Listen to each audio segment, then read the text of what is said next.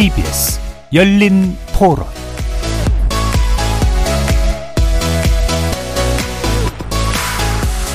안녕하십니까. KBS 열린 토론 정준희입니다. 걱정은 되죠. 제 자녀가 그렇다면 엄청 마음이 아플 것 같은데요. 지금 젊은 사람들이 그런 사람들이 굉장히 많잖아요. 어떻게 사회에서도 환경을 좀 그렇게 좀 만들어줘야 되지 않나. 뭔가 이제 스스로 위축되니까 숨는 거잖아요. 세상 밖으로 나오는 게 아니라. 비슷한 아픔을 공감하거나 또 누군가의 또 코칭을 받거나 바깥 세상에 나오기를 바랄 뿐입니다. 강제로 데리고 나올 수도 없잖아요. 21세기가 맡고 있는 일종의 고질병 같은 거 아무래도 우리는 성장하면서 또래들과 비교를 하고 그 결과에 대해서 별로 이렇게 긍정적으로 받아들이지 않는 상황이기 때문에 만족하지 못했고 주위에 나, 나 외에는 아무도 없다고 생각하잖아요 그렇죠? 그게 아니라 함께라는 그 누군가는 이렇게 도와줄 사람이 있다고 생각하면 마음을 열지 않을까요? 그 어떤 복지나 상담사들이 많은 그런 역할을 해주면 좋겠다는 생각이 드네요 거리에서 만나본 시민들의 목소리 어떻게 들으셨습니까? 우리나라 청년 100명 중 4명가량이 방 밖으로 나가는 것조차 힘들어하는 고립, 은둔 상태에 있는 것으로 조사됐습니다. 한국보건사회연구원에 따르면 2021년 19세에서 34세 청년 중 고립, 은둔 청년이 약 53만 8천 명에 달하는데 코로나19를 거치면서 61%가 늘어나 급격한 증가세를 보인다는군요. 전문가들은 이 상태가 장기화되어서는 안 된다고 우려합니다. 청년기에 이 문제를 해결하지 못할 경우 남은 생애를 고립된 장년, 중년, 노년으로 살 가능성이 높아지고 이는 사회 공동체의 위기로까지 이어질 수 있어서입니다. 본인의 의지로는 방 밖으로 나가기 어렵다는 청년들에게 우리 사회는 어떤 도움을 주어야 할까요? 잠시 세 분의 전문가와 함께 고립 은둔 청년 실태와 관련 문제점 짚어보면서 필요한 지원 대책 모색해보는 시간 갖겠습니다. KBS 열린 토론 지금부터 시작합니다. 살아 있습니다. 토론이 살아 있습니다. 살아있는 토론, KBS 열린 토론. 토론은 라디오가 진짜입니다. 진짜 토론, KBS 열린 토론. 오늘 토론 함께 해주실 세 분의 전문가 소개해 드리겠습니다. 김성아 한국보건사회연구원 부연구위원 나오셨습니다. 네, 안녕하세요. 김성아입니다. 자, 그리고 사단법인 파이나다운 청년들 이사장이시죠? 김혜원 호서대 청소년 문화상담학과 교수 함께 하셨습니다. 네, 안녕하세요. 김혜원입니다. 예, 이 단체가 어, 제목도 좀 재밌고요. 내용이 또 궁금해지기도 해서 간단한 활동 소개 좀 부탁드릴까요? 아, 예, 예. 저희는 어 은둔 고립을 하는 당사자들하고요. 그들의 가족 그리고 그것을 돕는 전문가들 그분들을 예. 어 돕기도 하고 또 교육하고 뭐 일종의 그 준비를 갖추는 그런 것들을 하고 있습니다. 예. 자, 이제 유승규 안 무서운 회사 대표 자리해 주셨는데 어 일단 또 이것도 예. 제목이 되게 재밌고요. 그런데 무시무시하잖아요. 근데 안 무서웠다는 건 어떤 의미인지도 싶기도 하고 또 마, 말씀 한번 부탁드릴게요. 네, 안 무서운 회사 대표 맡고 있는 유승기라고 합니다. 어, 이제 은둔과 고립을 겪고 있는 분들의 어떤 심정을 가장 함축적인 단어로 해보면 음. 세상에 대한 두려움, 무서움이라고 생각을 합니다. 그래서 저희는 이 세상에 딱 하나라도 무섭지 않은 회사가 음. 한 군데쯤은 있어야 하지 않을까 해서 그렇게 네이밍을 하게 됐습니다. 예. 자, 아마 그 관심을 가지신 계기도 있으신 거로 아는데 그 부분 뒤에서 좀 더 한번 얘기 말씀 한번 좀 들어보도록 하고요. KBS 일라드의 모든 프로그램 유튜브를 통해서도 함께 하실 수 있으니까 여러분들의 많은 관심 부탁드리겠습니다. 자, 일단 어, 용어 정리 먼저 시작하겠습니다. 어, 김성화 박사님께 부탁드릴 텐데 고립은 뭐고 또 은둔은 뭐냐? 이게 이제 기존에 얘기됐던 은둔형 외톨이인 한국판 히키코모리하고는 어떤 연관성을 가지고 좀 파악을 해야 되느냐 말씀 좀 부탁드리죠. 네, 용어를 정리하기가 굉장히 쉽지는 않은데요. 네. 음, 보통 저희가 전통적으로 취약계층들은 소득 수준이 낮다거나 어, 일자리가 안정적이지 않다거나 하는 식으로 접근을 해왔습니다. 음. 그런데 다시금 보니 사회적 관계 자본이 부족한 사람들이 있더라고요. 예. 이를테면 유의미한 타인과의 관계가 없다거나 혹은 어려운 일이 있을 때 도움을 요청할 수 있는 지지 체계가 없다거나 뭐 이런 분들이 발견이 됐습니다. 그런 분들을 저희는 고립되었다라고 음. 부르고 있고요. 은둔하고 계신 분들은 그 중에서도 집이나 방 같은 물리적인 공간에서 외출을 하지 않으면서 스스로를 가두고 계신 분들이라고 예. 저희는 보고 있고요. 일본의 히키코모리와 비슷한 모양을 하고는 있지만 음. 속내를 들여다보면 똑같지는 않더라라고 음. 생각을 하고 있습니다. 예. 그러면 이제 고립은 일종의 뭐 이게 완벽하게 이제 용어화된 건 아니지만 일종의 사회 계층과 유사한 그런 음. 관점에서 좀 접근해야 될 필요가 음. 있어 보이고 은두는 그 중에서도 이제 가장 좀 심각한 형태 어떤 행위 이런 게 나오는 것 같은 음, 그런 느낌이 좀 드네요. 그럼 실제로 이제 이게 그, 그 수치를 제가 아까 말씀을 드리긴 했는데 실태 조사가 되게 중요한 영역이잖아요. 관련된 내용 좀 더 들어보죠. 음, 저희가 실태 조사를 직접 하진 않았는데요. 예. 통계청에서 발표한 사회조사라는 게 음. 있습니다. 그게 2년에 한 번씩 조사를 하는데 그 아까 말씀드렸던 타인과 유의미한 사회적 관계랑 그 사회적 지지 체계 문항을 가지고 있습니다. 음. 그 모든 것을 하나도 가지고 있지 않은 음. 협의에 고립돼 있는 분들을 카운트를 해보니까 19에서 34세 청년들 중에 한 5% 정도 예. 이걸 인구 총조사에 어 대입을 해보면 53만 4, 음. 8천 명 정도가 나오고요.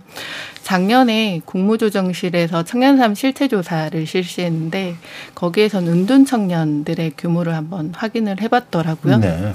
어, 현 세대 청년들의 약 2.4% 이걸 인구수로 환산을 해보면 약 24만 4천 명 정도가 음. 외출을 거의 하지 않고 집안에 머무르는 것으로 나타나고 있습니다. 예, 그러면 이 고립의 범주 안에 은둔의 범주가 그대로 쏙 들어가나요? 아니면 또 약간은 또 좀 다를까요? 음. 조사 결과로 보면.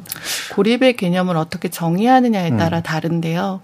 어, 간혹 은둔하고 계신 분들 중에 그 상태를 벗어나고 싶어서 온라인이나 SNS 등의 형태로 어떻게든 비슷한 사람들하고 소통하시는 음. 경우들이 있어요. 그런 경우에는 아까 말씀드렸던 협의의 고립 개념에서 관계망이 음. 아예 없다라고 말하기는 어렵기 때문에 광해 개념으로는 고립되어 있다라고 볼 수 있겠죠. 음, 음, 음. 네. 알겠습니다. 자 그러면 뭐 기타 또 필요한 수치는 뒤에서 좀 더 뭐 필요할 때 다시 한번 좀 여쭤보도록 하고요. 어, 이 용어 문제로 이제 나왔으니까 어, 유승규 대표님께도 이 부분 질문하겠습니다. 이게 이제 뭐 회사를 직접 이제 운영하시는 그런 또 입장이시기도 한데 예전에 저희도 이제 니트 쪽 관련돼서 얘기를 했었거든요. 물론 이게 연관성은 굉장히 서로 좀 높겠습니다만 또 이것도 구별해서 바라볼 필요가 있다라는 어, 이야기를 하시는 것 같은데 말씀 좀더 들어보죠. 네, 뭐 당연히 교집 파업이 분명히 있습니다. 근데 음. 이제 어, 니트 상태라고 보통 말하면은 이제 어떤 교육 훈련이나 어, 그런 것들이 보완되면 그래도 어, 좀 이제 극복을 좀 해볼 수 있고 음. 극복이라기보다는 뭐 그 상태를 좀 벗어나 볼 수 있는데 이제 은둔하고 있는 분들이나 고립되어 있는 분들 같은 경우에는 아까 말서 앞서 말씀해 주셨다시피 관계자분이 없어요. 그러니까 그거를 누가 알려줄 사람도 별로 없고요. 어, 사실은 조금 더 상위에, 야, 뭔가 좀 더 그, 더 심한 형태의 고립이라고 사실 봐야겠죠. 그래서 예. 저희도 내부적으로 이제 들어오면 초반 screening 과정 중에서 아, 이분은 조금 더 그 직업 교육 같은 것들이 우선이다. 그러면 충분히 벗어날 수 있다. 음. 라는 분들이 있지만 그런 게 아니다. 이분은 정말 친구가 필요한 수준의 어떤 단계에 있다라고 했을 때는 어, 어떤 공동생활이나 어, 좀 또래들을 만날 수 있는 그런 환경을 먼저 구축해주기 때문에 명확히 좀 구분이 돼야 될 필요가 있습니다. 예, 좀 용어 구분 얘기가 나왔으니까 어, 김 교수님 말씀도 한번 좀 들어볼까요? 네, 니트에 대해서는 아마 음. 많이들 알려져서 알고 계실 거예요. 그 약자가 뭘 의미하는지도 아실 거고 그러니까 교육을 받지 않거나 취업을 받지 음. 않거나 아니면 훈련을 받지 이 세 가지가 다 없는 경우를 니트라고 보통 얘기를 하죠. 그런데 은둔형 외톨이나 은둔 상태에 있는 사람들과의 구분은 이들은 한마디로 얘기해서 사회 속에서 취업이나 진로 상태로 있지는 않지만 진학 상태에 있지는 않지만 관계가 그렇게 심각하게 깨어져 음. 있는 음. 상태는 아닙니다. 그러니까 예를 들어 내가 그냥 친구들과 어울려서 이런저런 관계를 맺고는 있지만 취업을 하지 않은 상태.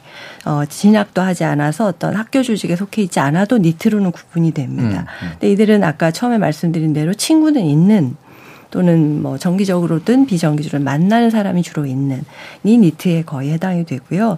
반면 거기 속에서도 더 자세히 보니 전혀 그런 관계, 그러니까 관계가 있느냐 없느냐라고 음. 하는 것이 굉장히 중요한 차이입니다. 예. 예. 그래서 겉보기에는 이제 현상적으로 좀 유사해 보이는 요소들이 있다고 하더라도 본질적으로 이제 그 관계가 단절되고 아무런 것도 갖지 못한 상태에서 이제 시작된 뭔가냐. 또는 이제 현상적으로 일부 겹치지만 좀 다른 관계들을 가지고 있느냐. 근데 이런 부분에서 좀 나눠볼 필요는 있겠다 싶은데요.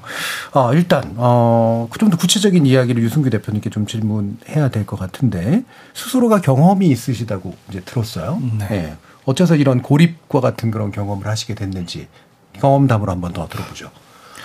네, 뭐, 저도 과거에는 이제 굉장히 활발한 사람의 축에 꼈어요. 아, 예. 네, 여러 매체에 나간 뒤에 음. 한 10년 전에 제 친구였던 사람이 연락이 와서 네가 내 인생에서 가장 활발한 사람인 줄 알았는데 음. 그런 일을 겪었다니 놀랍다라고 연락이 올 정도였으니까요.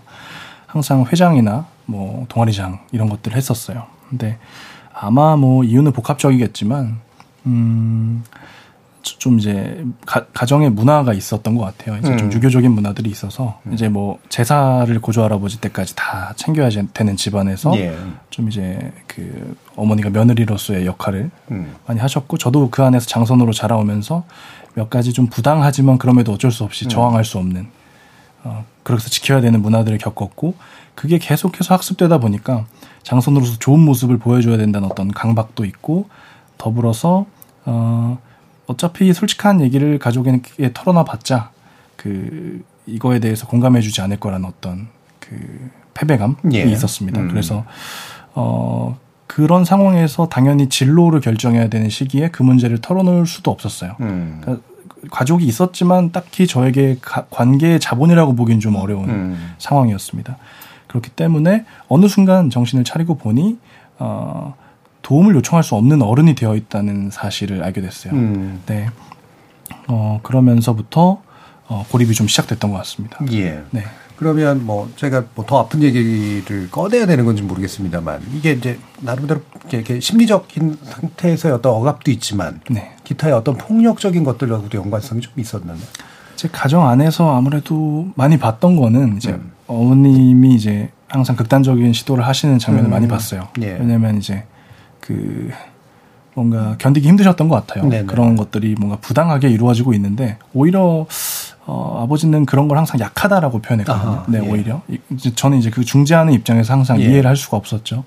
그래서 중학교 때 학교길에 항상 이제 아 오늘은 엄마가 좀 어, 극단적인 선택을 하지 않았을까라는 걱정으로 항상 귀가를 했던 그런 스트레스 상황이 항상 있었고요. 음. 아, 네, 그렇습니다. 네, 예. 폭력적인 예. 상황은. 네. 예. 그러면 뭐 다른 두 분의 의견도 한번 좀 들어볼게요. 이게 네. 폭력적인 상황을 겪게 되면 아무래도 이제 은둔 쪽을 선택하게 되는 경향이 좀 있다거나 뭐 이런 게 좀 있을까요? 어, 사실 그 질문은 음. 김혜영 교수님께서 좀 더 잘 대답을 해주실 음. 것 같은데요. 네. 네. 김 교수님. 음. 지금 이제 유승규 대표님의 음. 케이스 같은 경우는 가정 속에서 뭐 직접 당하셨든 아니면 목격했던 간접적인 폭력인데 폭력과 은둔의 상관관계에 대해서는 이제 보통 그 은둔을 경험한 친구들이 많이 보고를 합니다. 네. 그런데 어, 그리고 이제 조사 결과들에도 보면 서울시 실태조사도 그렇고 광주광역시 실태조사에서도 학교나 가정에서 폭력을 목격했거나 또는 피해를 당했다라는 음. 얘기를 많이 합니다. 그럼 이제 폭력을 당하면 모두 은둔 상태가 되느냐 그렇게 음. 단정이 되는 건 음. 무리가 있죠. 정확하게 바라봐야 되는 부분들은 그 폭력을 굉장히 많이 보고하고 있는데 어, 거의 다, 거의 다라고 해야 될 것 같아요. 다 피해를 당했다라는 걸 호소합니다. 네. 예. 그러니까 가해를 했었던 어떤 공격적인 음. 특성을 보였다거나 아니면 내가 누구를 괴롭혀서 괴로웠다 이런 것들은 거의 보고하고 음. 있지 않고요. 가정에서든 학교에서든 특히 이제 학교 폭력 피해자들이 이 부분을 굉장히 많이 호소를 음. 하거든요. 그걸 내가 지켜내지 못한 내가 바보 같았다. 음.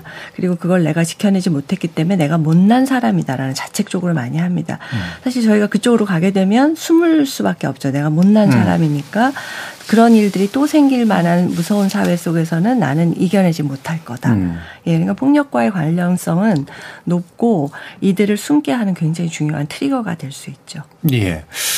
그래서 이제 그 유승규 대표님하고 지금 어, 교수님 말씀을 좀 들어보니까 제가 한 농담이긴 합니다만 이게 MBTI를 제가 잘 안 믿는 이유하고도 비슷합니다. 이게 개인적인 성향으로 자꾸 이 문제를 보려고 하는 경향이 있는데 분명히 이제 어떤 어떤 조건에 놓였었느냐가 굉장히 중요한 문제인 거잖아요. 어떤 성향을 타고났다고 하더라도 휴 대표님이 전형적으로 아마 그런 케이스였던 것 같긴 합니다만 어, 김성화 박사님 이런 구조적인 문제 또는 네. 조건적인 문제 어떤 것들을 얘기할 수 있을까요?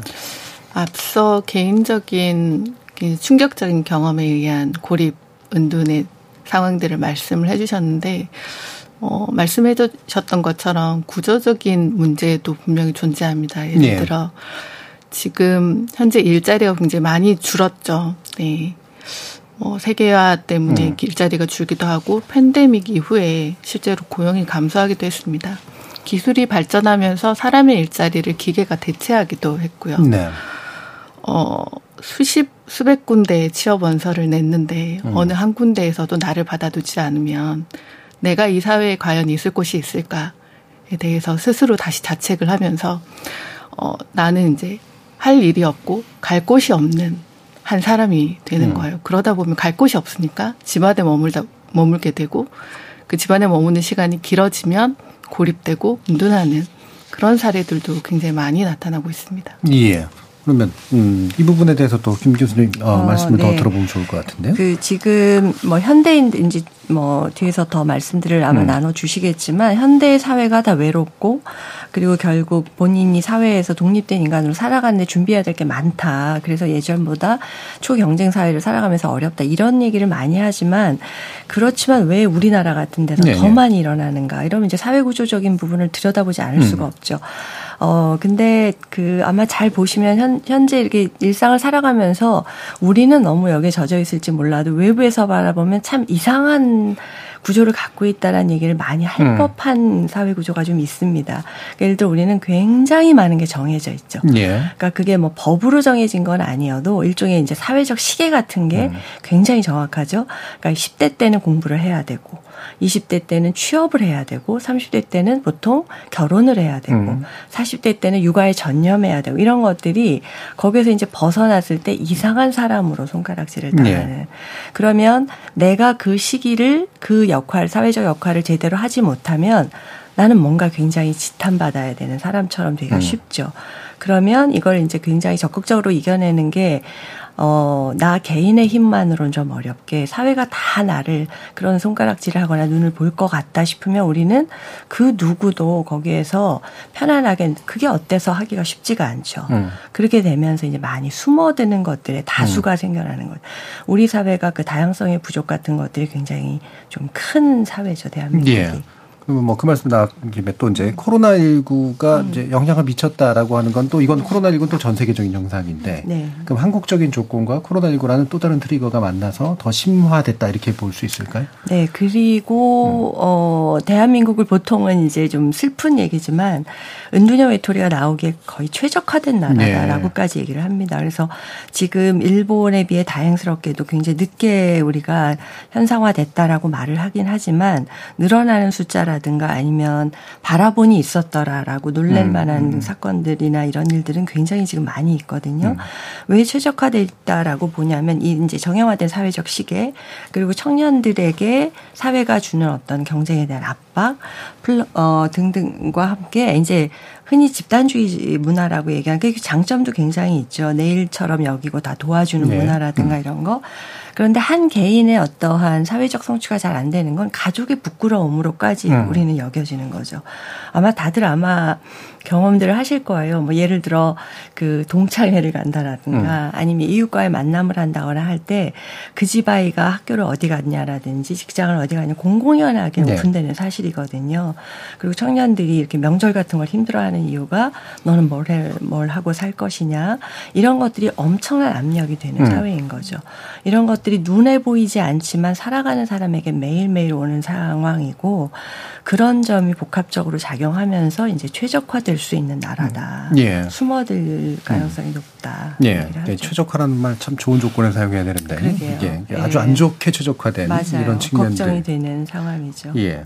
뭐 방금 김 교수님 말씀 주신 내용이 이제 영국 BBC가 보도한 내용하고도 이제 좀 겹치는 그 측면인 것 같은데요. 한국의 고립 은둔 청년에 대해서 이제 분석한 결과가 높은 기대를 받았고 그로 인해서 압박을 느꼈기 때문이다. 음. 결국은 선택이 강요가 된 측면이 있는 걸 텐데 이 부분에 대해서 유 대표님 동의하시는가 여쭤볼게요. 네, 뭐 굉장히 동의를 하고요. 예. 왜냐하면 이제 뭐 저 역시도 결국에 그 진로 선택할 시기에 음. 아버지는 또 이제 사자 직업에 속하셨기 때문에 예. 기본은 해야 된다라는 음. 어떤 본인만의 정의가 있으셨죠. 그래서 그거를 달성하지 못했을 때 저는 어떤 기본을 하지 못한 사람으로 취급을 받았기 때문에 그 부담이 저한테도 그 당시 분명히 있었고요. 어, 지금도 크게 다르지 않은 게 서울시 그 실태조사 자료들 보면은 20살부터 음둔을 시작했다고 응답한 사람의 비율이 절대적으로 높아요.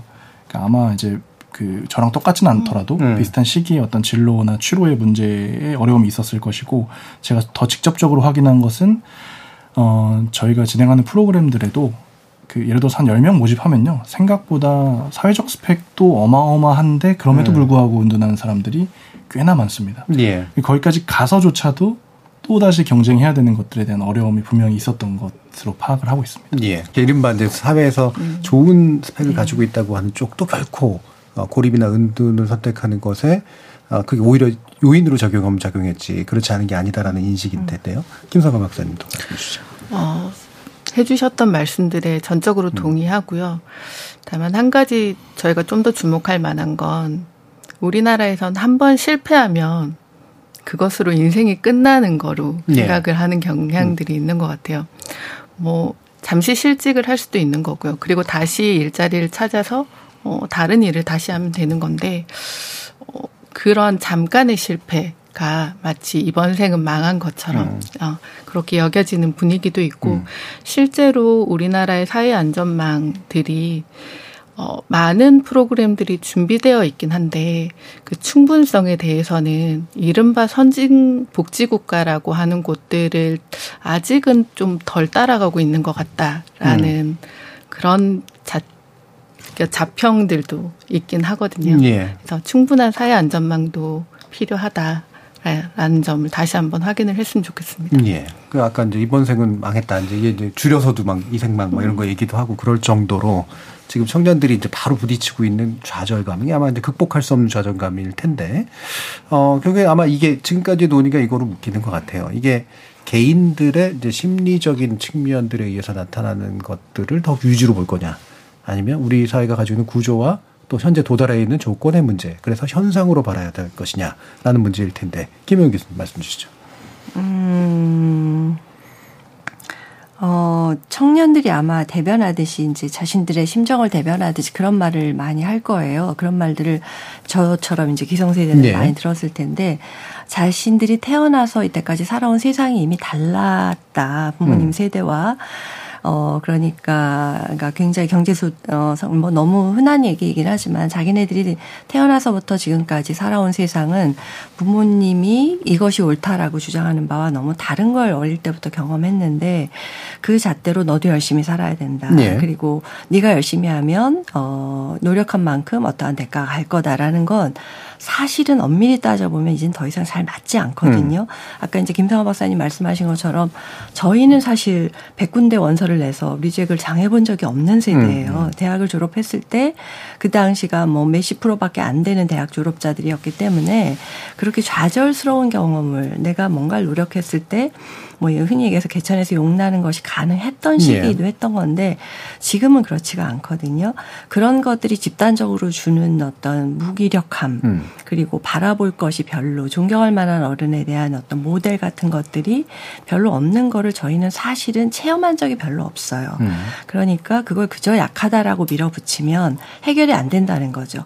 지금 지금 청년들의 어떤 자살률이 높다라거나 OECD 국가 중에 우리 삶의 질이 이렇게 떨어지는 행복도가 떨어지는 떨어지는 걸 그냥 약하다고만 밀어붙이면 뭐 이제 그냥 평행선으로 가겠죠. 예, 비난하는 걸로 예. 끝나고 청년들은 음. 우리 마을 몰라준다라고 끝나고 이런 차원에서 외국에서는 이걸 사회적 대책으로 가고 있고 음. 그런 점에서 조금이라도 그 속도를 좀 줄이고 있고 그러니까 대한민국이 이제는 좀 경시할 수 없는 단계에 됐다고 저는 봅니다. 예, 영국에선가 아마 고독부 네. 장관직을 네. 신설했던 기억이 있었는데 고독부 예. 제일 처음으로 예. 이제 신설해서 지금 사회적 대응을 음. 하고 있고요. 일본도 지금 어, 부가 만들어졌고요. 음.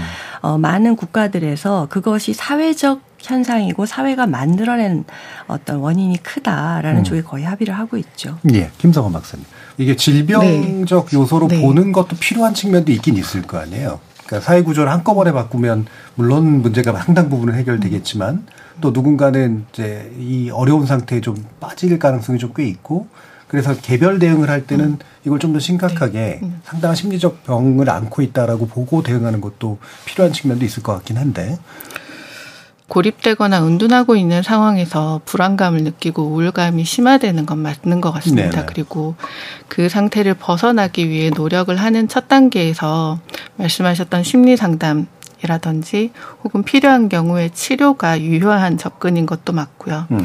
근데 저희로서는 그 다음 단계를 고려하지 않, 않을 수밖에 없는 게 어, 이분들은 지금 사회적 관계가 결핍되어 있는 분들이고 어, 이 문제를 해결하기 위해서는 사회적 관계를 회복하는 게 음. 저희로서는 맞는 방향인데 그건 심리 상담 혹은 정신과 치료를 넘어서 음. 할 일과 갈 곳을 만들어 줘야 되는 일인 음. 것 같거든요. 예. 네. 음. 그분들에게 사회에서 역할을 하실 수 있도록 기회를 만들어 주는 게 예. 네, 맞는 일인 것 같습니다. 음. 그럼 유 대표님은 스스로 어쨌든 극복하신 거잖아요. 뭐 완전한 극복인지는 모르겠습니다. 네. 그리고 누군가 피해 갈 곳을 또 마련해 주려고 노력하신 건데 그 과정은 어떠셨어요? 어, 사실 저도 그냥 이제 원래 하던 거 공부나 하러 돌아가려고 음. 했었다가 이제 알고 나니까 사실 외면을 하기가 좀 어려운 주제였던 것이고 사실 지금도 어 저는 그런 생각으로 일을 하고 있어요. 그러니까 사회적인 고향이 좀 필요하다고 음. 생각을 하고 있는 게 이, 예를 들어 저희는 이제 공동생활 형태로 같이 쉐어하우스를 음. 하면서 심지어 밥도 같이 만들어 먹거든요. 네네네. 그러니까 어떻게 보면 되게 옛날의 방식으로 그렇죠. 돌아가는 것도 음. 있는 건데 어, 이 친구들이 어떤 퇴소를 하더라도 음. 이제 자주 놀러 와요. 그러니까 음. 이제 갈 곳이 필요하고 그곳이 음. 저희가 되어주고 있다는 생각이 좀 들거든요. 어, 물론 심리상담가 어, 정신과에서 어느 정도 역할을 해줄 수 있지만 음. 사실 그 안 나오기 시작하면 의사가 제 집에 찾아와 주는 건 아니잖아요. 음. 네. 그렇기 때문에 그 다음 단계의 어떤 친구로서의 역할, 동반자적인 성향의 어떤 활동들이 분명히 필요한 시점입니다. 예. 그러면 이들이 이제 어떤 상태에 놓여져 있길래 바깥 사람들이 보기에는 이건 뭐 그렇게 약한 거냐라고 볼 수도 있는 건데 그게 굉장히 깊은 구멍에 이제 빠져 있는 걸 거 아니에요. 그 심리 상태를 어떻게 이해하는 게 좋을까요? 음, 저는 그냥 그 쉽게 우리가 그 시각적으로 비유할 수 있는 걸 늪에 빠졌다라고 네, 얘기를 해요. 네. 그러니까 그냥 물에 빠졌거나 아니면은 뭐, 뭐 어떠한 지능에 들어가 있으면 보통 자신의 허우적거림으로 나올 수 있죠. 음. 아니면은 그냥 지나가는 사람한테 이게 그냥 툴툴 털고 나와라고 말을 하는 사람에게 그 말에 호응해서 나올 수 있어요. 근데 늪 같은 경우는 그 다 알고 계신 것처럼 어 발이나 팔을 움직일수록 더 빠져든다고 하는 게 늪이잖아요. 지금 대부분의 이제 뭐 여기 계신 분들도 다 그렇지만 만나봤거나 경험한 분들이 이구동성 하는 얘기는 거기에 있을 때 결코 좋지 않았다. 그러니까 이제 굉장한 오해로 이제 부모님들조차도 그 같이 살고 계신 부모님들조차도 말씀하시는 게 저렇게 의식주를 다 해결해 주니 집에서 방에서 음. 편하게 있는 거 아니냐. 그러니까 편하지 않게 해줘야 저 친구는 네. 나온다. 그렇게만 사실 간단한 방식이면 뭐 정말로 의식주를 제거해버리면 나올 수 있는. 근데 늪에 빠진 사람은 그럴 수 있는 상태가 아니거든요. 음. 그러니까 삶의 의욕을 잃어버렸고, 그 다음에 이제 아까 이제 우리 이생망 이런 얘기를 음. 하긴 했는데 너무 늦었다라는 생각을 제일 많이 음. 하는 것 같아요. 심리적인 대표적인 특징은 이미 늦었다. 근데 그게 그러면 이 사람이 약해서 그러느냐도 물론 있겠지만 저는 아까 이제 김성화 박사님도 얘기하신 것처럼 우리나라는 뭔가가 하나가 망하면 약간 이 삐끗한 하면 저는 이제 패자부활전이라고 얘기를 하는데 음. 패자부활전이 거의 불가능한 음. 이 시기에는 다시 뭘 시작하면 위험하다. 이 나이에는 네 꿈을 쫓아가면 안 된다. 이런 것들이 아주 공공연하거든요. 그러니까 이들이 얘기하는 늦었다라는 게 너무 과하게 그 상상하는 건 아니라고 생각을 음, 해요. 음. 그래서 제가 만나는 지금 저희 그 기관에서 만나는 친구들도 다시 자기가 이렇게 그 사회로 나올 때 가장 힘들었던 게 뭐냐라고 물어보면 그동안 뭐 했냐라고 물어볼 때라고 대답을 해요. 그러니까 자기는 열심히 뭔가를 노력을 했는데 생각도 하고 계획도 세웠는데 눈에 보이는 어떠한 결과를 보여주지 않았을 때 늦었다라는 말 외에는 자기도 어떻게 해석을 할 수가 없다 인생에 대해서 네. 늦었다라는 감정 굉장히 크고요. 그러다 보니까 점점 더 이건 포기해야 될 일이 맞구나 라고 이제 생각이 음. 굳어지게 되는 거죠. 어, 그 다음에 이제 그 다른 사람에 비해서 물론 그런 부분도 있어요. 문제를 적극적으로 해결하려고 하는 회피, 저기, 노력보다는 회피하거나 약한 특성도 가지고 있어요. 음. 하지만 그 경우에 이들이 갖고 있는 특성을 좀 더 들여다보면 굉장히 완벽주의적 성향이에요. 네. 그러니까 조금이라도 잘못된 게 있는 걸 허용하기 어려워하는. 음. 그러니까 사실 역으로 얘기하면 기회가 주어지거나 어떤 것들이 이렇게 어, 잘 결합되면 굉장히 완벽하게 해낼 수 있는 음. 사람이기도 해요. 근데 이미 실패를 했기 때문에 이거는 흠이 가서 어렵다라는 생각들을 무기력하게 갖는 거죠. 예. 저는 사실 뭐 이 부분 되게 중요한 거라고 보는데 그러니까 결함이 있거나 아, 또는 이제 심리적으로 굉장히 좀 이렇게 취약한 친구라서 나타나는 게 아니라 오히려 완벽하고 싶고 기대에 네. 부응하고 싶고 이래서 네. 한 번에 그냥 망했다라는 느낌 때문에 네. 생긴 문제. 굉장히 잘하고 싶어 하는 사람들이 오히려 잘 꼬꾸라지죠. 음, 예. 예. 자, 그럼 이게 또 이제 개인만의 문제가 아니라 이제 가족 문제, 공동체 문제로 커지는 거 아니겠습니까? 그래서 어, 물론 이제 뭐 직접 겪었던 분에게 먼저 듣기 듣는 게 이제 가족을 생각할 시 여유가 있었을까는 잘 모르겠습니다만 어떤 어려움들로 확산이 된다라고 보시는지 말씀 먼저 한번 들어볼까요, 이 대표님? 음, 사실 뭐, 음, 그 당시를 돌이켜 보면 음. 주변에 도움을 요청할 수 있는 상상력 자체가 없었어요. 그렇겠죠. 예. 그러니까 이것은 내가 무조건 개인적으로 혼자 해결해야 되고 이건 내가 나약해서 그렇고 음. 그러면서 하루하루 저 자신에게 페널티를 주기 바빴거든요. 음.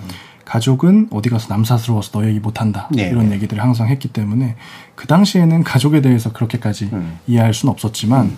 지금 이제 지원하는 사람에서 입장에서 보면 그 당시 저희 가족도 꽤나 고립되어 있었던 것 같아요. 이것을 도움할 수 있, 요청할 수 있다는 상상이 가족 전체에 없었던 거고 음. 그러다 보니 어머님도 다 전국에는 우울증을 크게 앓으셨고 네. 아버님도 사회 활동을 하면서 아무래도 자식 자랑이 중요한 사회에서 어떤 대화에서의 고립들을 많이 겪으신 것 같더라고요. 음. 그래서 근데 또 그 아버지는 왜 그렇게까지 했을까를 돌이켜 보면 그 당시는 좀 삐끗하면 정말 안 되는 세상이었던 것 같아요. 음. 제가 살아보진 않았지만. 예. 그래서 뭐 IMF 음. 이후에 가정들이 붕괴되고 음. 그러니까 그때는 그걸 지켜야만 했고 그래서 아버지는 어떻게 보면 악착같이 살아남은 사람으로서 음. 저에게 그런 얘기를 해줬던 거죠. 음. 그런데 이제 그 논리가 지금은 조금 이제 알맞지 않은 부분이 분명히 있었던 것 같습니다. 예. 네. 그래서 오히려 그 당시에 저도 어, 제가 잘하는 일이 분명히 있었어요. 음. 지금으로 따지면 어떤 크리에이터나 유튜, 유튜버 같은 음. 예. 이름들이 명명되어 있는 일이었는데 그 당시엔 제가 좋아하고 잘하는 일이 명명조차 되어 있지 않았거든요. 음. 그러니까 컴퓨터 앞에 앉아 있으면 그냥 나쁜 자식으로 음. 평가받던 시대였기 때문에 음. 제가 잘하는 일을 하면 할수록 비참해질 수밖에 없는 예. 예 열심히 하면 할수록 음. 그래서 은둔하기 전날의 다짐이 아직도 기억이 나거든요. 아 내가 잘못 살았다 라는 걸 제 스스로 인정해 버리면서부터 은둔이 시작됐고 뭐 그 이후로 가족들이랑 수없이 도 싸웠죠. 음. 네, 그러면서 가족 전체가 저는 어, 긴 시간 동안 고립됐다고 음, 돌이켜 보고 있습니다. 예, 이렇게 개인, 가족 그리고 뭐 공동체, 사회 전반 계속해서 이제 아마 확산되는 그런 추세에 있을 수밖에 없을 것 같은데 김나호 박사님 말씀 들어볼까요? 네, 어, 고립되거나 은둔하고 있는 분들이 계신 것 자체가 이미 우리 음. 공동체의 위기인 거죠. 공동체는 저희가 같이 살아가는 건데요. 어, 몇 개 문헌을 보면 고립과 은둔이 가, 어, 가질 수 있는 사회적 비용에 대해서 이제 고민하고 있는 것들이 있는데 이를테면 건강 비용이 있습니다. 아까 우울증 말씀하셨는데 고립되거나 은둔하는 경우에 우울증이 어, 발현될 가능성이 매우 높아지고 거기에 따라서 건강 비용이 증가하겠죠. 네. 우울한 경우에는 일을 하는 것도 쉽지 않습니다. 그러면 생산성이 자연스럽게 떨어지는 거고요. 청년들 중에 고립되거나 은둔하고 있는 분들이 실제로 일을 하는 것도 쉽지가 않습니다. 뭐 건강적인 문제뿐만이 음. 아니라요. 아까 안 무서운 회사 네이밍 말씀을 해주셨는데 저는 그런 상상력을 흉내도 음. 낼수 없거든요. 음. 그건 청년분들이 할 수 있는 일인데 저희들로서는 이런 청년분들의 발칙한 어떤 생산성, 음. 네, 활력을 저희가 잃어버리고 있는 거죠. 예.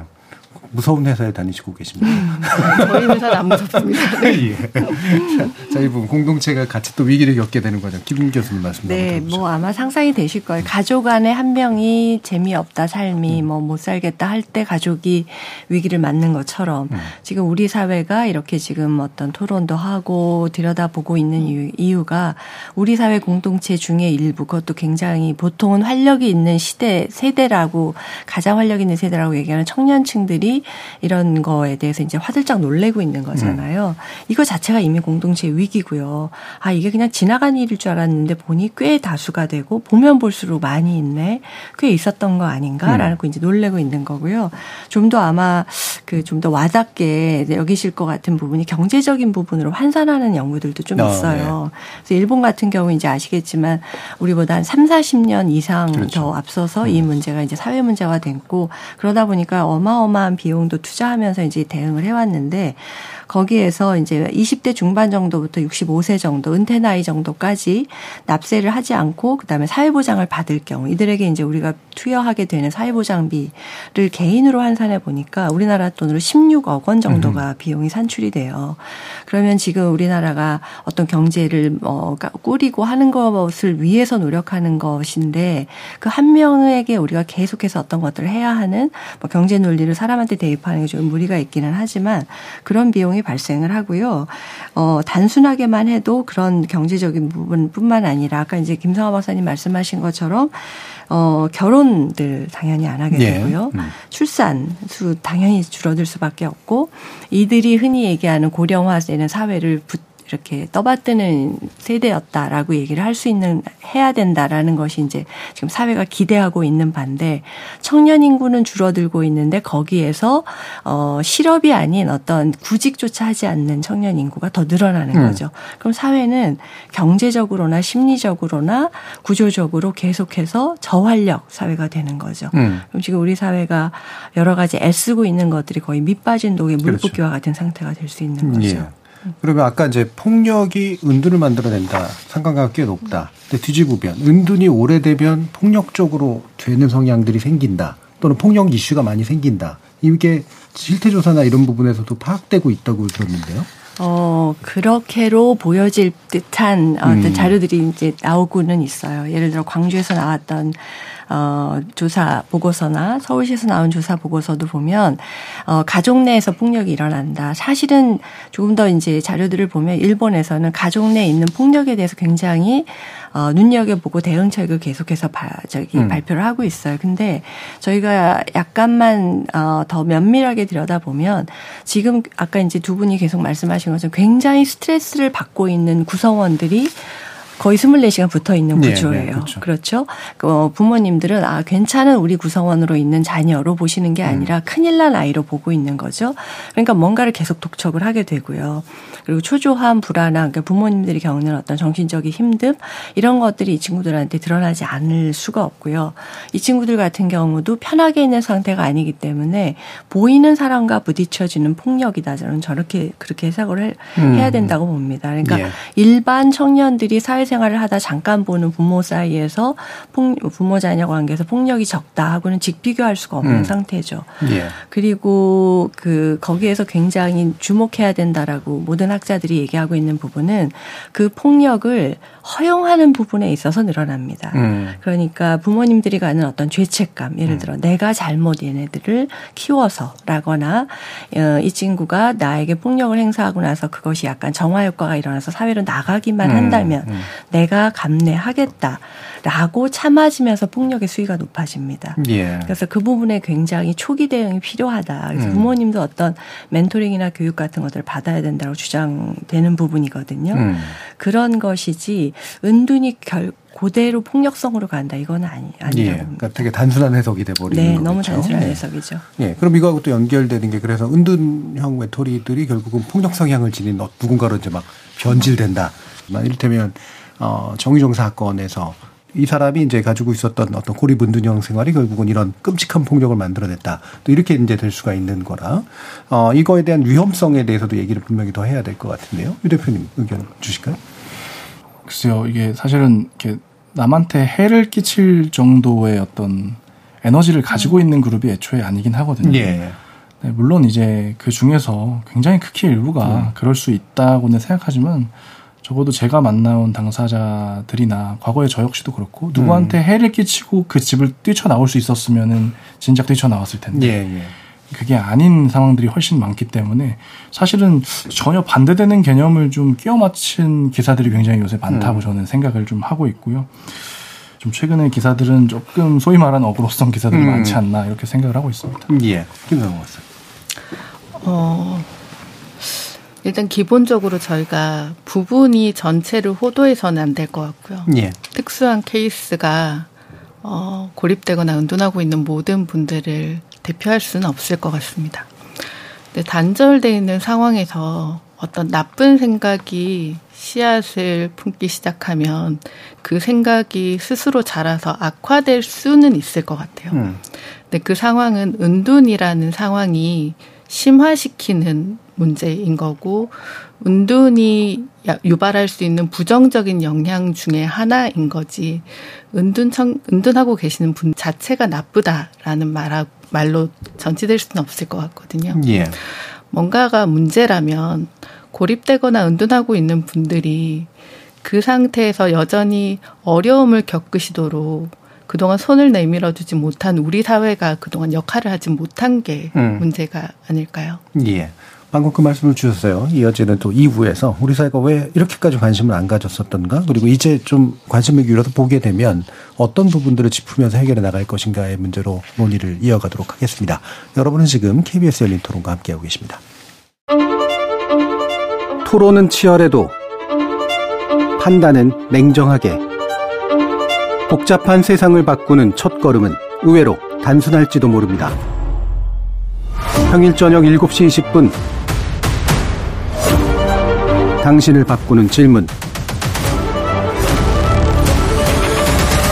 KBS 열린 토론 정준희입니다. KBS 열린 토론 2부 김혜원 호서대 청소년문화상담학과 교수 유승규 안무서운 회사 대표 김성아 한국보건사연구원 부연구위원 이렇게 세 분과 함께 고립운둔 청년에 대한 그리고 가족에 대한 지원 대책 정책 관련 이야기 나눠보도록 하겠습니다. 자, 어, 남의 일로 이제 봤었던 거잖아요. 히키코모리. 어, 상대적으로 왜 우리는 이 부분에 관심을 기울이지 않았는가? 김혜영 교수님 의견 주시죠. 음, 저는 청년들을 우리가 어떻게 여겨왔는가가 굉장히 중요했던 네. 것 같아요. 청년하면 보통 대학을 다니거나 음. 아니면 직장을 다니는 게 너무 당연한 이라고만 생각을 했지 그들이 어딘가에 숨어 있을 수 있다라는 상상조차 안 했던 음. 것 같아요. 그러니까 사실은 이제 지금 뭐 최근의 자료들이나 이렇게 우리가 바라보는 시각을 보면 우리나라가 지금 생기기 시작했다 이렇게를 많이 해석을 아, 하게 되는 예, 것 같아요. 예.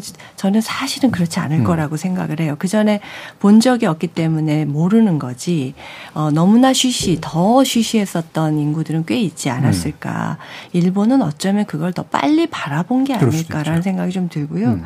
저는 그런 점에서 좀 뜬금없지만 음. 그 김춘수 씨의 시, 예. 그 꽃이라는 비유를 좀 음. 하는 편이에요. 그러니까 우리가 바라봐주고 이름을 붙여주니까 꽃이 됐지. 그렇지 않아서 그냥 몸짓이었다. 이렇게 이제 음. 아주 아름답게 표현을 했잖아요. 우리가 그들을 복지의 대상으로 보려고 하지도 않았던 거죠. 사회 밖에서 신음하고 있는 청년들이라는 건 음. 연령상 맞지 않아라고 보지 않았었을까 싶습니다. 예, 그 청년에 대해서 우리가 가지고 있었던 편, 선입견, 네. 예, 이런 게 굉장히 컸을 것이다. 네. 이미 예전부터 존재해 왔을 테고 관심을 주거나 이제 뭔가 현상으로서 파악하지 않았을 뿐이다. 그렇게 느끼시다, 유 대표님 관심은 좀 최근에 늘어난 것 같긴 합니다만. 네. 음. 저희는 회사에 취재 요청서를 따로 만들어 놓을 정도로 예. 인터뷰가 굉장히 많이 오고 있는데요. 예, 예. 그 인터뷰 중에서도 조금 눈여겨봐야 될 게, 어, 최근 한 몇 개월 사이에는 대학생들 인터뷰들이 굉장히 늘었어요. 음. 학교에서 이걸 과제로 수행하고 있다는 느낌이 굉장히 많이 아, 들었거든요. 예. 그러니까 거의 제가 인터뷰한 대학교만 한 20군데가 넘는 것 같아요. 음. 그래서 이미 그런 차원에서도 좀 인식이 분명히 들었다고 생각을 하고 있고요. 여러 언론에 많이 노출된 것도 좀 한몫을 하고 있죠. 그러다 보니까 작년에 모 프로그램에서는 어 이제 방송국에서 하던 프로그램이었는데 한 다섯 명 모집하는 프로그램에 거의 700명 가까이 지원한 적도 있었어요. 그러니까 어 그것도 참 놀란 수치였고 저희가 서울시나 여러 가지 지자체 지원 사업 해보면 항상 세네 배수 지원하거든요. 음. 저 역시도 한 번 모집하면은 10명 모집하면 진짜 40명은 지원해서 공고를 빨리 내리는 편입니다. 음. 그러니까 사회적 관심도 올라갔지만 그 당사자들에겐 여전히 그 손을 내밀 곳이 많이 부족한 곳인 것도 현실인 것 같아요. 그러니까 예. 이제 당사자들은 여전히 그런 관심은 있지만 매우 제한된 사업들 속에서 어, 갈 곳이 없는 당사자들도 분명히 아직까지는 많, 예. 많은 것 같습니다. 네. 음, 그러니까 왜 이런 관심이 적었을까? 근데 관심 비로소 갖기 시작했는데 아직은 또 방향이 잘안 잡혀져 있는 것 같고 사실 또 이게 또 우리나라 정책의 특성상 약간 유행처럼 되는 음. 경향도 좀 없지 않잖아요. 관련된 연구를 하시는 입장에서 또 그런 부분도 어, 우려도 좀 있으실 것 같기도 합니다만 네. 윤상호 박사님. 음, 네 맞습니다. 음. 그렇고요. 어. 저는 사실 이 주제를 한 2년 정도 됐습니다. 예, 조금 예. 뒤늦게 음, 음. 발을 디딛게 됐는데요. 그 이전에 약 10년 정도 민간에서 지원하셨던 경험들이 있으시더라고요. 음. 네, 그동안 왜 이 주제에 대해서 저희가 공적으로 혹은 사회적 관심이 그동안 주목되지 못했는지 를 들여다보니 당시에 저만 해도 그런 질문을 들었어요. 할만하니까 은둔하는 거지. 예. 집에서 뭐 밥 주고 먹고 살만하니까 은둔하는 거지. 그걸 왜 우리가 도와줘야 되냐? 라는 이야기를 여러 번 들었거든요. 네, 어, 말씀을 그동안 저희가 나눴던 것처럼 어, 청년의 고립 혹은 은둔의 문제는 더 이상 사적인 개인의 문제가 아니고 우리 사회 구조적인 어, 요인으로 인해서 유발된 사회적인 문제 인 거죠. 이제 거기에 저희가 이제 관심을 갖기 시작한 거고요.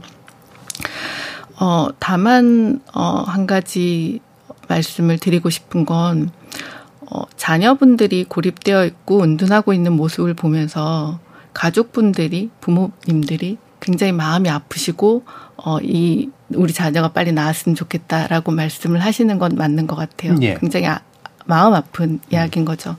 근데 여기에서 그 상태를 벗어나기 위한 의지를 가져야 되는 당사자는 그리고 그 상태를 벗어나기 위한 노력을 해야 되는 당사자는 청년 당사자입니다. 음. 예. 저희는 이제 그분들의 목소리를 좀 더 잘 들어야 되지 않을까요? 예. 예. 음.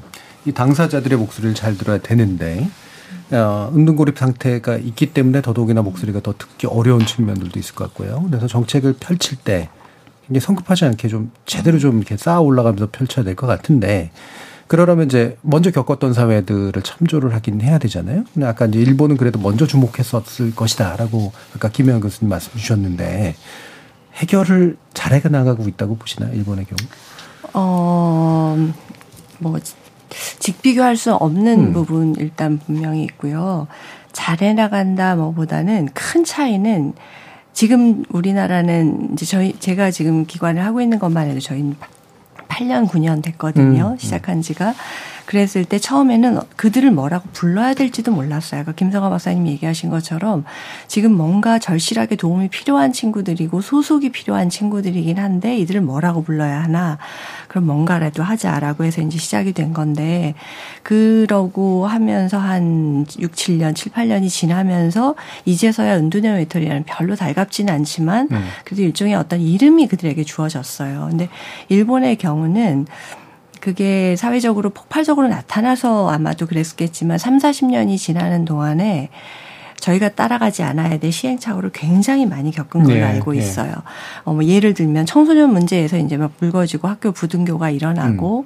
그러면서 뭐 이즘에 등등 우리가 이제 많이 익숙한 그런 부분들이 나타나다 보니까 청소년 시기나 청년 시기는 계속 반복해서 말씀드리듯이 공부를 하거나 다시 어떤 사회 조직으로 들어가야 되는 시기야라고 이제 당위적으로 생각을 하면서 그거를 적극 도와주는 쪽으로 초기에는 대응을 많이 한 음. 걸로 알고 음. 있어요. 그러니까 예를 들면 기술 교육을 네. 시킨다거나 주거나 특수한 형태의 어떠한 기숙학교를 음. 만들어 주거나 그럼 다시 빨리 학교로 돌아가도록 하는 쪽으로 음. 갔던 거죠. 거의 그걸 자평하기를 그 부분이 굉장히 실패다라고 음. 얘기를 해요.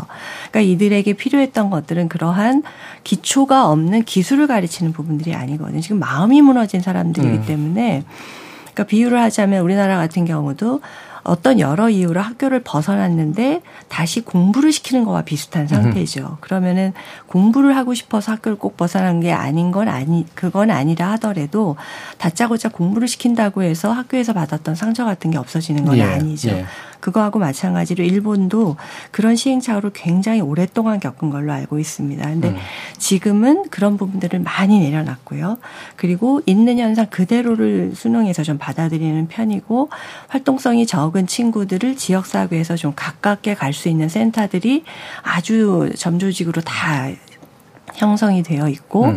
그리고 어 직접 간접적인 서비스 같은 것들이 우리로 봤을 때는 이상적일 정도로 많이 음. 설치가 되어 있어요. 그리고 청년 문제에 어 이런 그 구직을 하지 않는 청년들을 굉장히 바라보고 지원하는 정책 자체를 많이 사용하고 있고요. 예. 예. 음.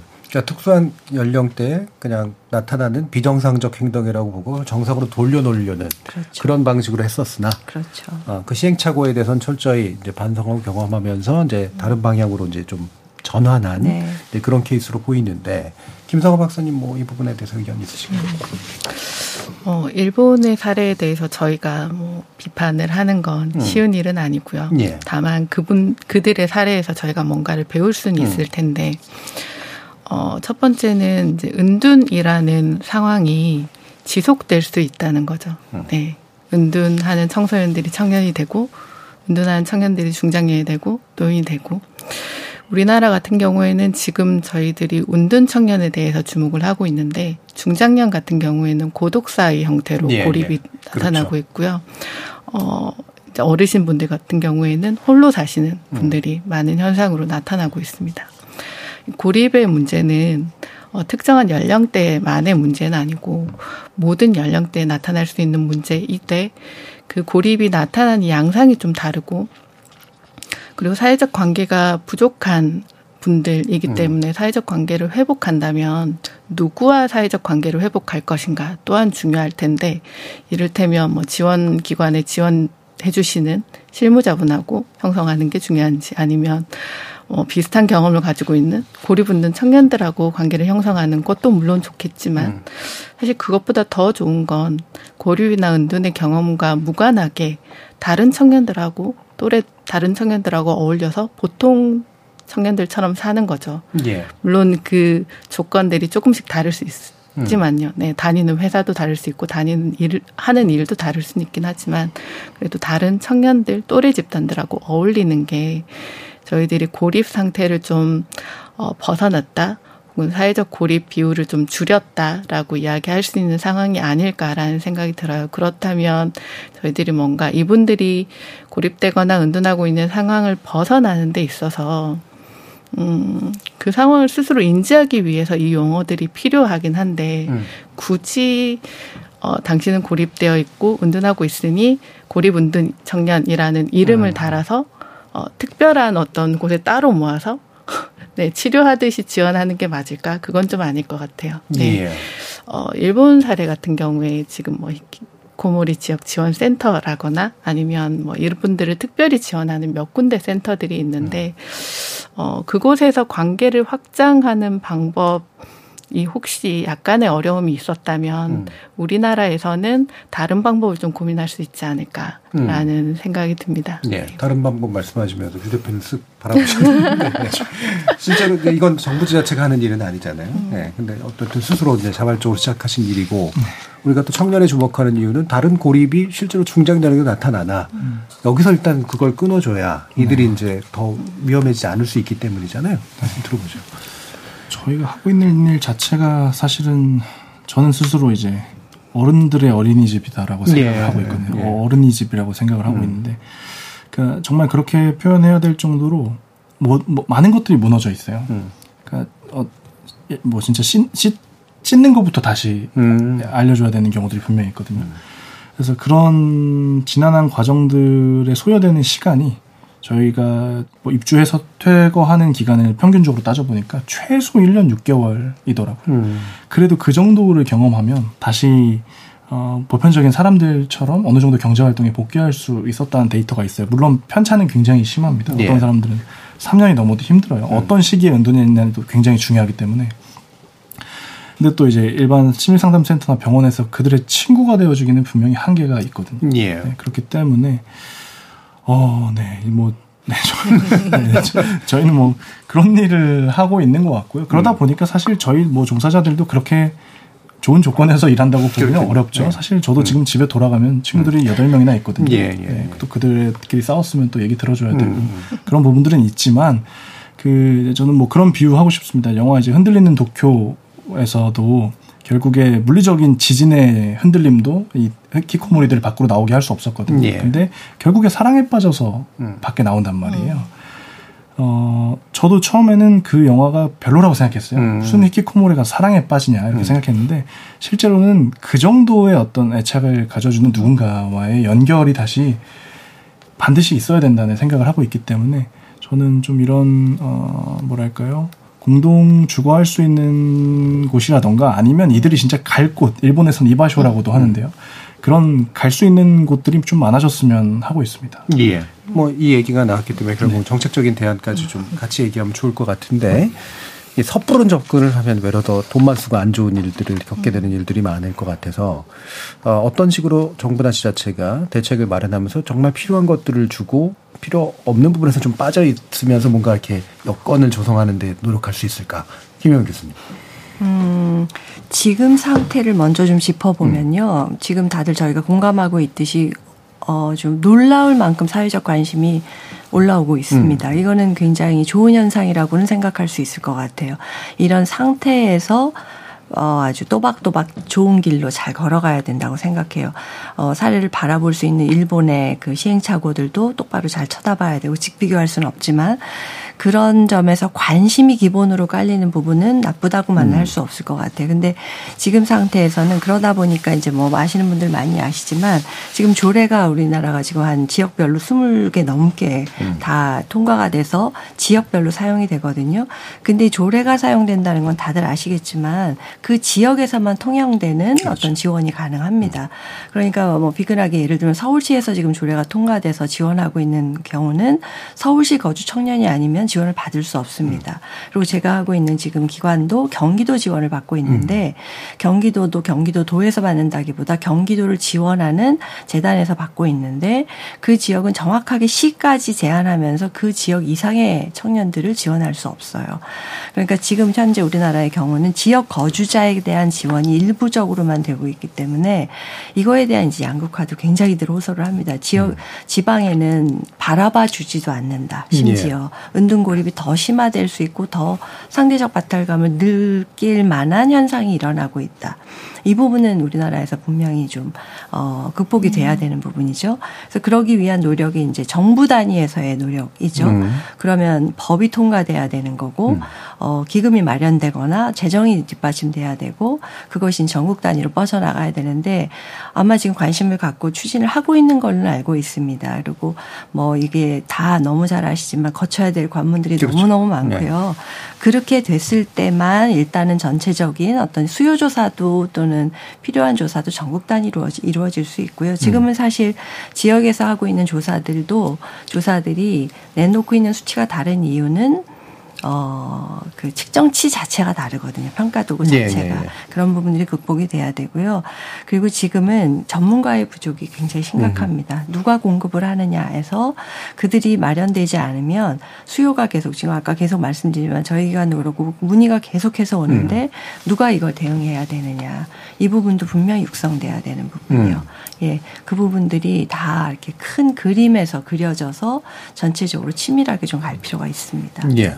김사호 박사님이 나름대로 또 조언하신 부분이 이거 연관이 있는 것 같아요. 네. 입법의 역할, 또 행정의 역할, 그리고 또 민간의 영역에서 역할, 음. 이 축들이 잘 구성돼야 된다. 마찬가지 맥락이신 것 같긴 한데. 네. 음. 맞습니다. 말씀하신 것처럼 어, 각 지역에서 수요가 발견되다 보니까 뭐 은둔형 외톨이라거나 고립 청년이라거나 각각의 용어들을 쓰면서 굉장히 노력들을 하고 계세요. 음. 근데 어떤 지역은 뭐 자치법규가 있고 어떤 지역은 기본 계획도 발표가 됐고 어떤 지역은 이제 법규를 만들기 위해 노력을 하고 있고 이렇게 조금씩 속도가 다른 거죠. 예. 그리고 어떤 지역에서 이제 지원 체계에 들어갈 수 있는 고립운둔 청년들이 다른 지역으로 가면 또 자치법규에 대한 정의에 따라서 지원을 못 받는 경우도 음. 있습니다. 이럴 때 이제 가능하면 전국적으로 표준화된 어, 지원 사업 모형이 필요하고 그건 중앙부처 단위에서 할 수 있는 일인 것 같아요. 그런데 이렇게 중앙부처 단위에서 어떤 사업들을 할 때는 충분한 합법성이 필요한 거고 음. 거기에는 분명 사회적 합의가 어, 바탕이 되어야 할 겁니다. 어, 여기에 이제 필요한 게 어, 국회 에서 아마 가지고 있는 입법 기능이 예. 발휘가 된다면 법적 근거가 만들어질 테고 그 법적 근거에 따라서 합리적인 어떤 지원 사업들이 어 재정을 바탕으로 네, 운영이 될 수 있고 그랬을 때 이제 각 지역에서 각 지역이 고유한 어 수요들을 고려해 특수성들을 음. 네, 반영하는 어 지역성을 발현할 수 있는 이런 지원 사업들이 만들어질 것 같아요. 지금 당장 어떤 일이 벌어질 거라고 기대하기는 사실 어렵고요. 네. 음. 지금 이렇게 사회적 관심이 많이 모아지고 있는데 이게 실제로 어려움을 호소하고 있는 고립되거나 은둔하고 있는 청년들에게 실질적인 도움이 될 수 있는 사업으로 차근차근 단계를 밟아서 만들어 가는데 어, 밑바탕이 될 수 있으면 좋겠습니다. 예. 일단 국가 차원의 명확한 시각과 그걸 입법 노력으로 해서 법적 근거를 말해서 행정을 중앙 정부가 하고 지역은 이제 그걸 지역화시키는 방식으로 거기에 또 대응을 하는 네. 게 네. 연결될 필요가 있다. 그러면 실제 뭐 실제 필요에 대해서 한번 얘기를 해보죠. 그러니까 그 대표님은 예, 혹시 뭐 이렇게 보조금이나 이런 지원금 같은 거 받으시나요? 올해는 거의 거의 없고요. 예, 예. 작년엔 또 만, 만 음. 일부 있었는데 사실 항상 충분하지는 않고요. 음. 그리고 이제 보통 저희가 저희도 회사도 뭐 규모가 큰 게 아니기 때문에 음. 보조금 그 paper 작업하다가 오히려 필요한 지원을 못 하게 되는 예. 그 주객이 전도되는 상황도 음. 많이 생기기 때문에 보조금이 마냥 달갑지도 않은데 음. 심지어 충분하지도 않아요. 음. 어, 제 생각엔 아직 정부에서 이 비용에 대한 충분한 이해가 조금 더 필요하다고 생각을 합니다. 음. 저희도 굳이 굳이 힘든 공동생활을 하는 이유가 있는 음. 거거든요, 사실. 음. 어, 일단 가정이랑도 좀 분리를 해놓을 필요가 있고요.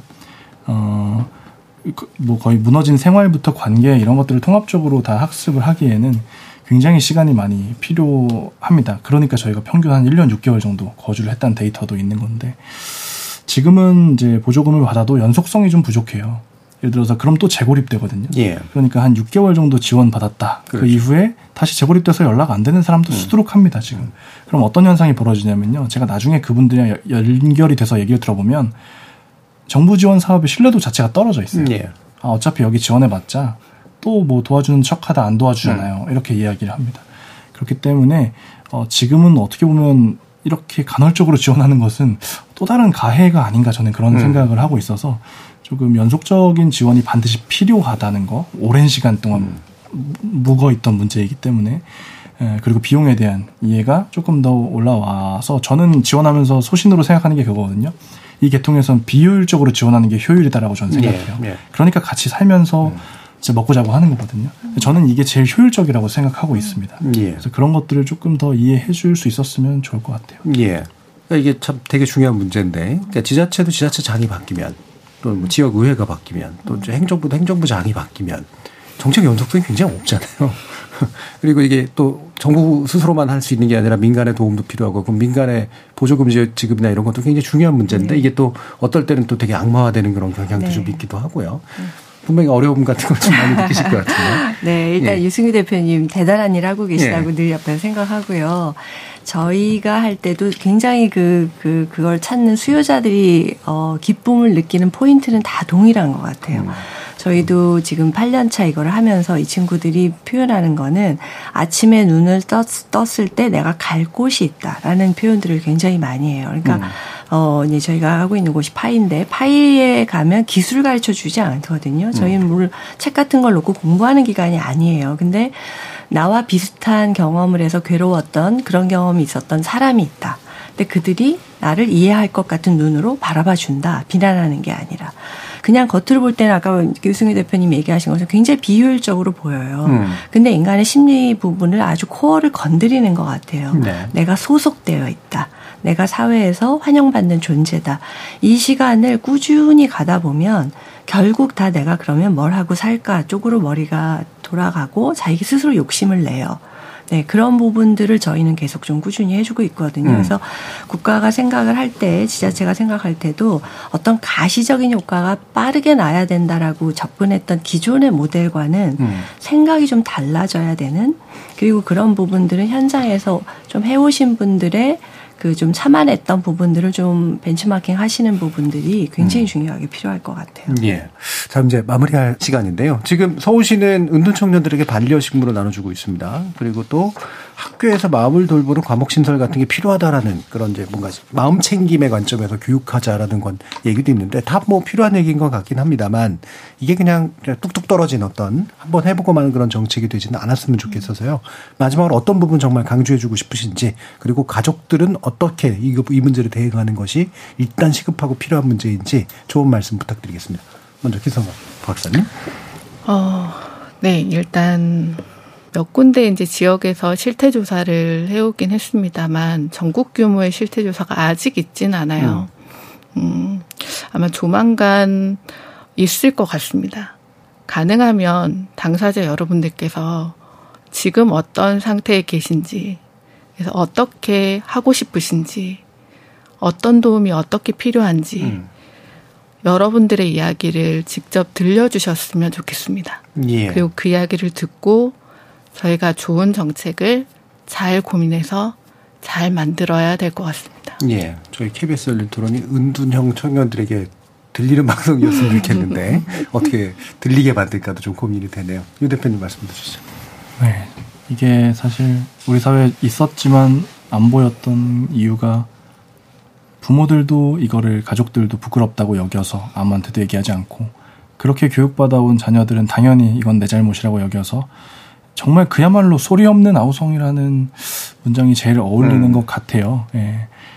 근데 음, 좀 같이 목소리 내주셨으면 좋겠습니다. 이게 예. 이제 특히나 기성세대 분들이 좀 같이 해주셨으면 좋겠어요. 왜냐하면 당사자들이 목소리를 내고 있을 때 오히려 전 더 안타깝거든요. 음.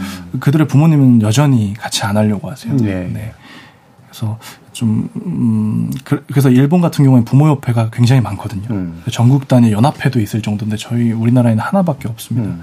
그렇기 때문에 그런 목소리를 좀 많이 내주시면 아마 더 힘을 낼 것 같고요. 그리고 어, 거듭 말씀드리지만 어, 이 우리 사회에는 생각보다 좀 안 무서운 프로그램이 없을 뿐이지 음. 이들이 하고자 하는 욕구가 없는 것은 절대 아니라고 생각합니다. 예. 한 다섯 명 모집하는데 700명 정도 지원했다는 것만 봐도 음. 아, 프로그램이 잘 설계되고 좀 바꿔 말하면 이런 정책이 잘 설계돼서 당사자들에게 닿는다면 이렇게나 많은 수요가 있다는 뜻이거든요. 음. 그러니까 어 그들이 방에서 아무것도 안 하고 있는 사람들이라고 봐주지 마시고 저 역시도 해냈듯이 제 과거 사진 보면 정말 가관이거든요. 근데 할 수 있었습니다. 음. 예, 지금 다른 친구들도 할 수 있으리라고 저는 믿어 의심치 않고요. 그러니까 가족 안에서 어, 은둔하고 있는 이 상태를 이상하게 바라보지 않고 그렇게 될 수밖에 없었다는 걸 좀 인정해 주시고 그러셨으면 좋겠습니다. 네. 예.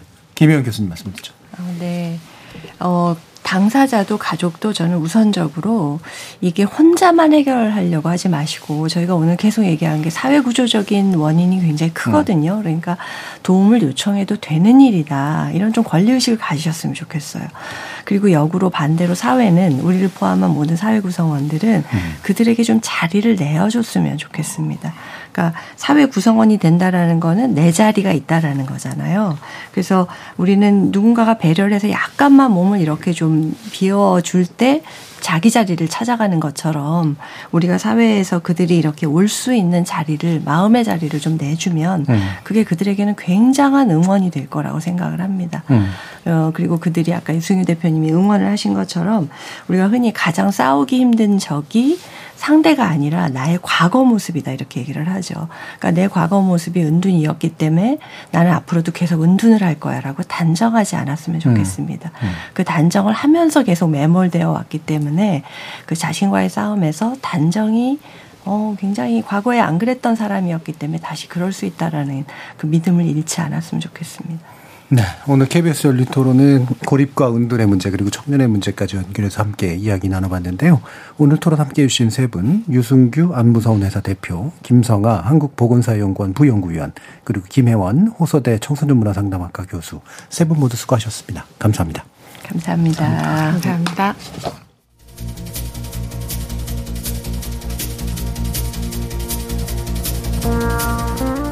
오늘만큼 저희 KBS 열린 토론이 구석구석 들려지길 바란 때도 없었던 것 같은데요. 만약 들으셨다면 목소리를 높여주시고 함께 해주시기 바랍니다. 참여해주신 시민동객 여러분 감사합니다. 지금까지 KBS 열린 토론 정준이었습니다.